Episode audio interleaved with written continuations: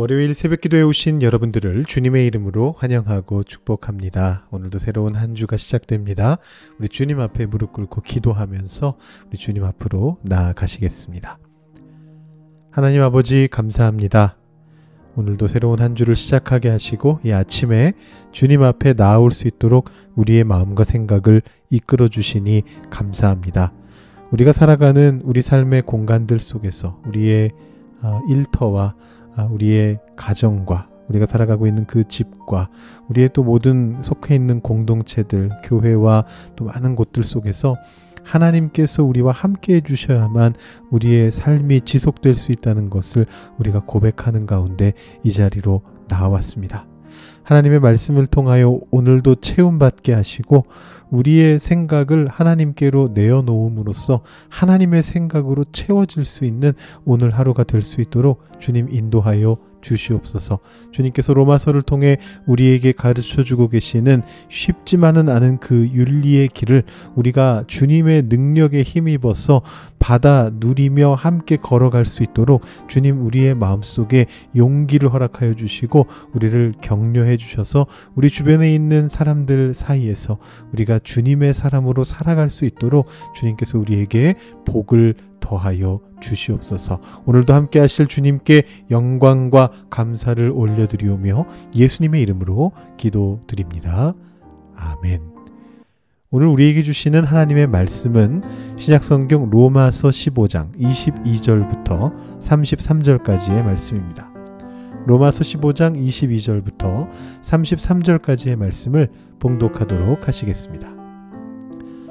그러므로 또한 내가 너희에게 가려 하던 것이 여러 번 막혔더니 이제는 이 지방에 일할 곳이 없고 또 여러 해 전부터 언제든지 서바나로 갈 때에 너희에게 가기를 바라고 있었으니 이는 지나가는 길에 너희를 보고 먼저 너희와 사귐으로 얼마간 기쁨을 가진 후에 너희가 그리로 보내주기를 바람이라.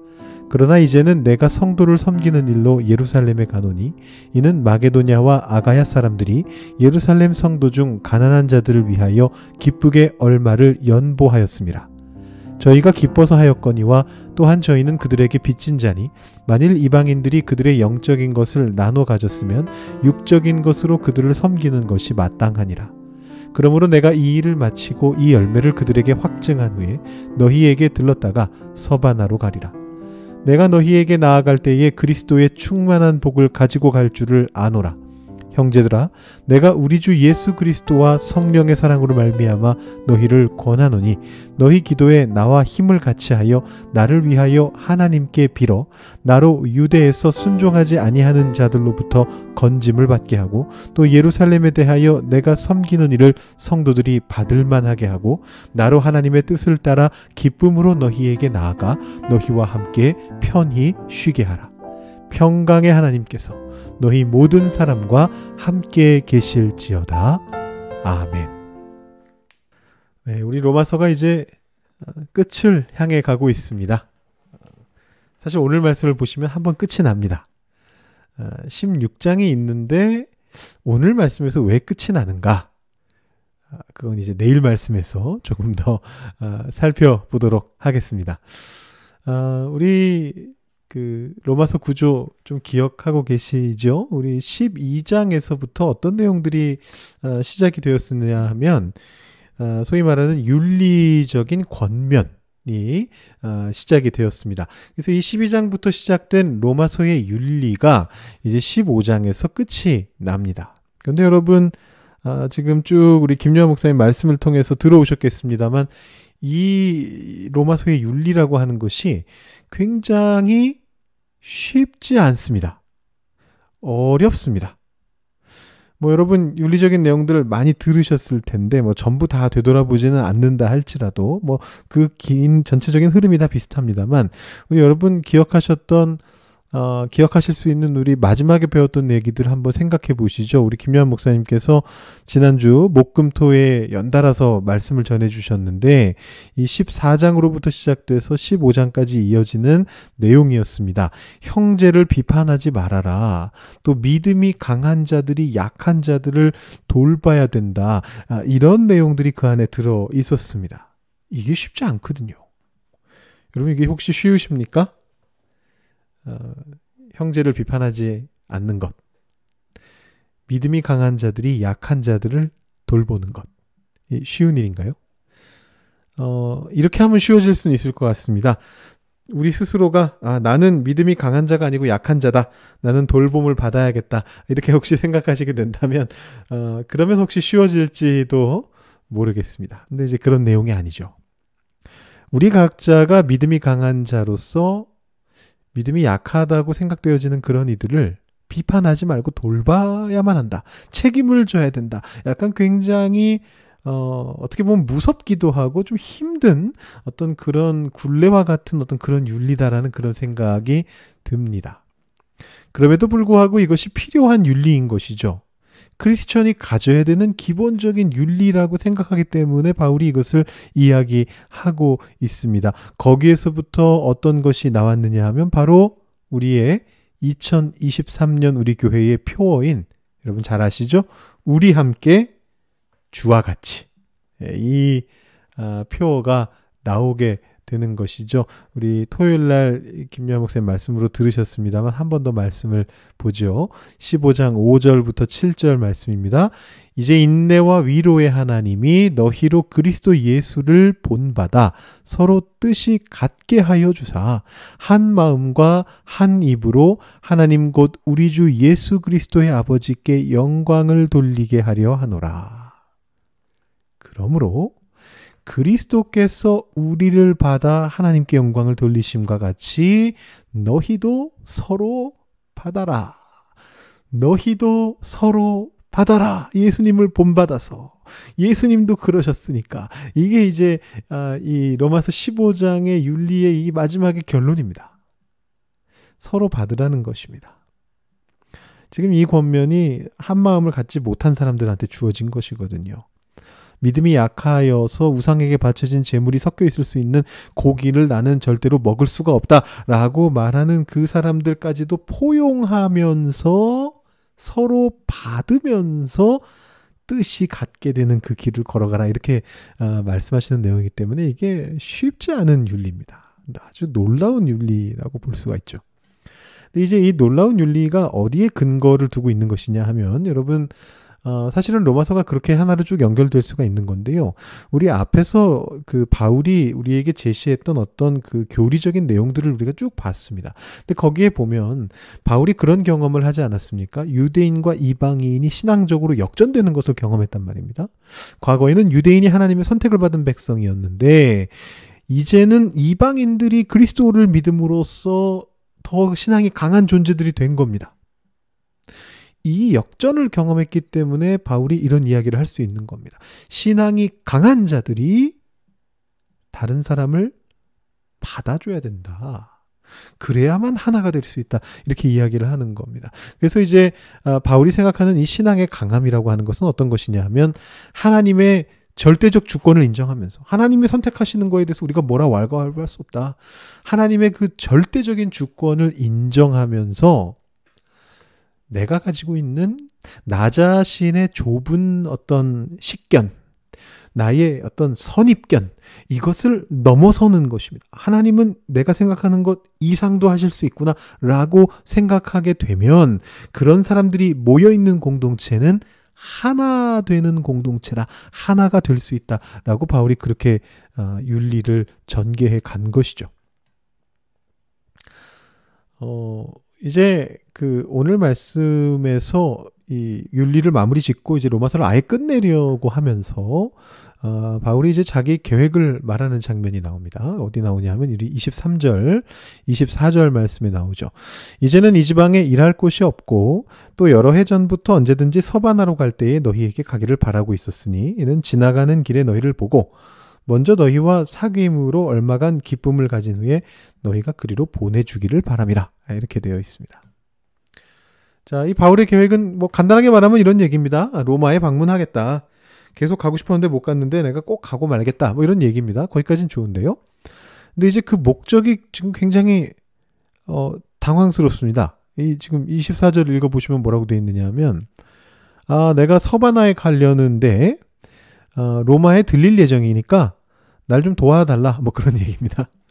어, 자, 이게 좀 재미난 상황인데요. 이게 이렇게 말해도 되나 싶은데 여러분 한번 이런 상황을 생각해 보시죠. 어떤 유명한 뭐 해외의 어, 가수나 아니면 뭐 유명한 스포츠 팀이 뭐 이렇게 그 자기들을 홍보하기 위해서 소위 말하는 뭐 투어를 하지 않습니까? 아시아 투어 뭐 이런 걸 합니다. 그래서 이제 어 뭐 유럽의 유명한 어 스포츠 팀이 뭐 맨체스터 유나이티드 뭐 바르셀로나 뭐 이런 유명한 스포츠 팀이라든가 아니면 뭐 유명한 어떤 가수라든가 이런 사람들이 어, 중국, 한국, 일본, 뭐, 뭐, 필리핀, 뭐, 이렇게 해가지고, 그 가까운 곳에 있는 나라들 투어를 돈단 말입니다. 그러면 이제, 어, 거기에 와서, 이, 이렇게 말하지 않는다는 거예요. 저희의 최종 목적지는 일본인데요.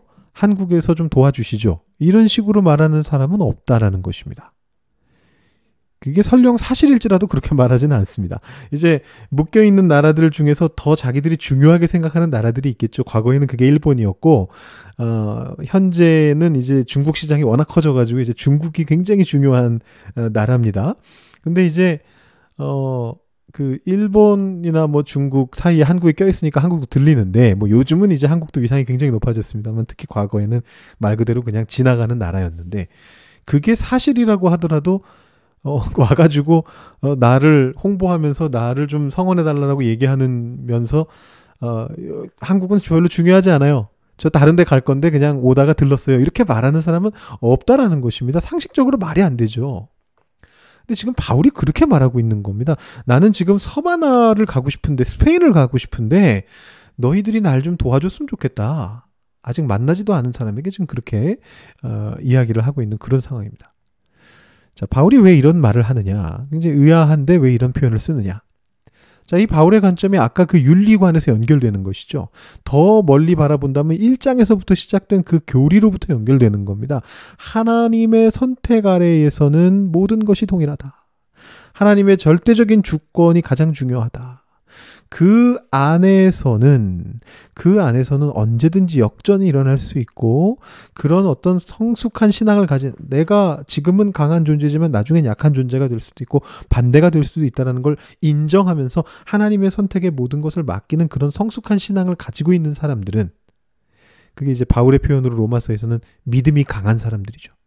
그 사람들이 모여 있는 교회들은 하나가 되어 있다라는 그 관점입니다. 하나가 되어 있다. 왜냐하면 서로를 인정하고 서로를 받아주니까.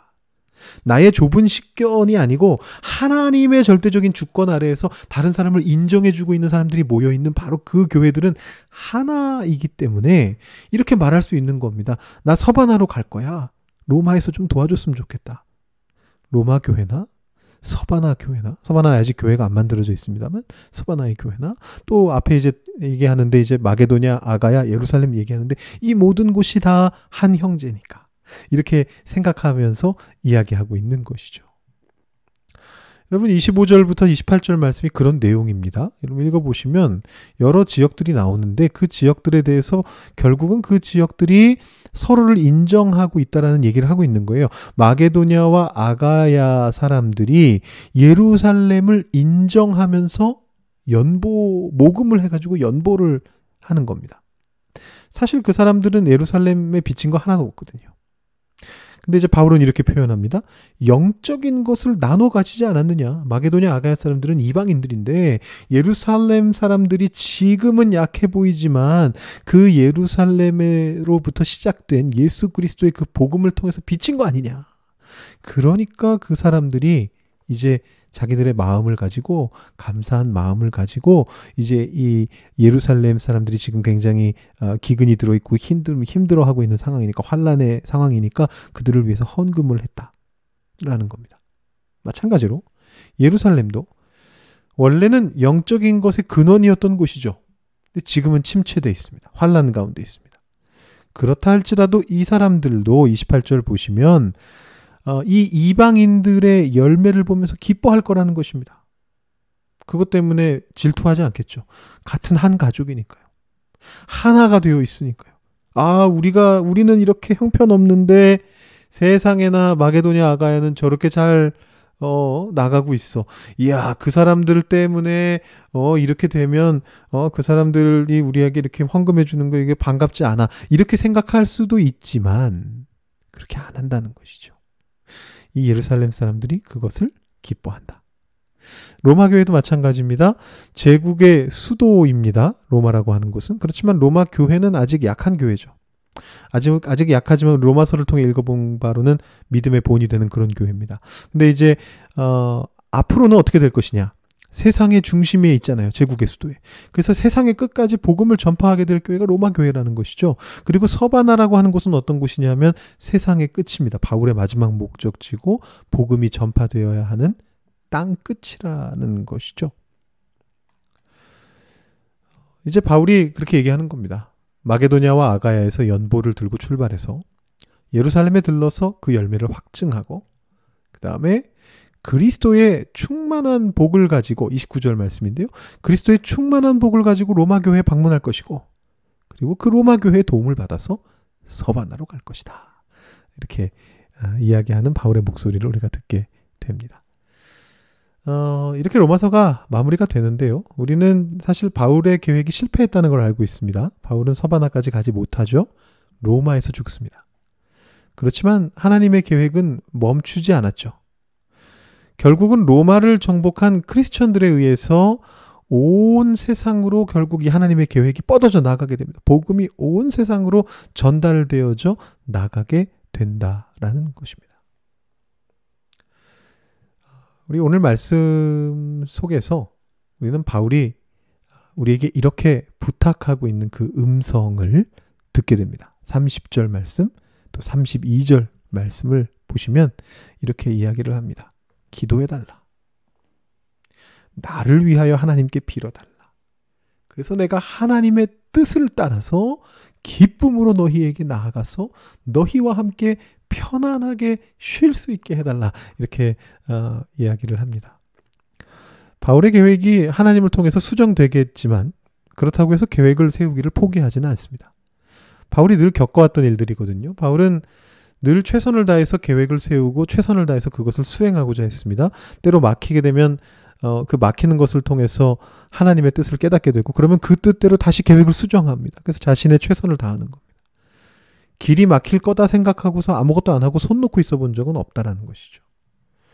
여러분 잘 아시는 바울의 빌립보서 말씀에 보면 내가 이미 얻었다 함도 아니요 온전히 이루었다 함도 아니고 오직 내가 그리스도 예수께 잡힌 바 된 그것을 잡으려고 달려가노라.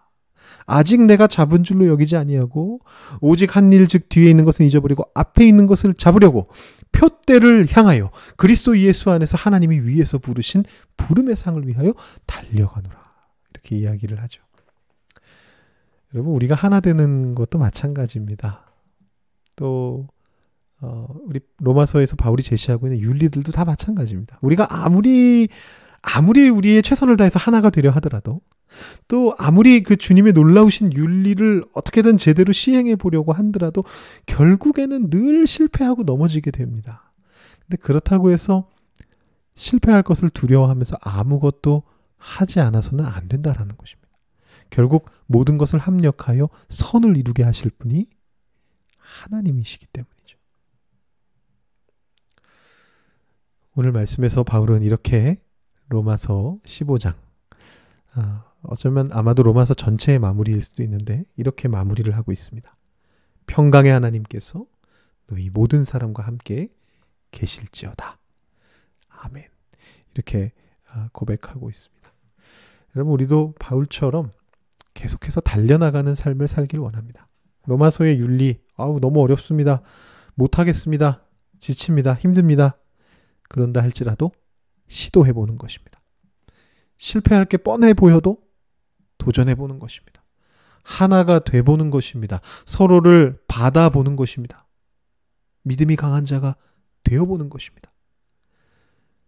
될 겁니다. 왜냐하면 평강의 하나님께서 우리 모든 사람과 함께 계실 것이기 때문입니다. 오늘 말씀 생각하시면서 기도하실 때 내 마음속에 이 하나님의 놀라운 윤리를 따라가고자 하는 마음을 주시옵소서. 겁내지 않고 미리 포기하지 않고 미리 지치지 않고 도전하고 시도해보고 하나님께서 주시는 능력을 받아서 정말로 나와 내 주변 사람들, 우리 교회 공동체, 우리 모든 우리가 속해 있는 공동체들 속에서 이 일이 이루어지게 될 것을 믿으면서 소망하면서 나아가는 나 자신이 될 수 있게 해주십시오. 이렇게 기도하시고요. 여러분 가지고 오신 기도 제목들 가지고 기도하시고 오늘 새벽 기도 마치시기 바랍니다. 기도하시겠습니다.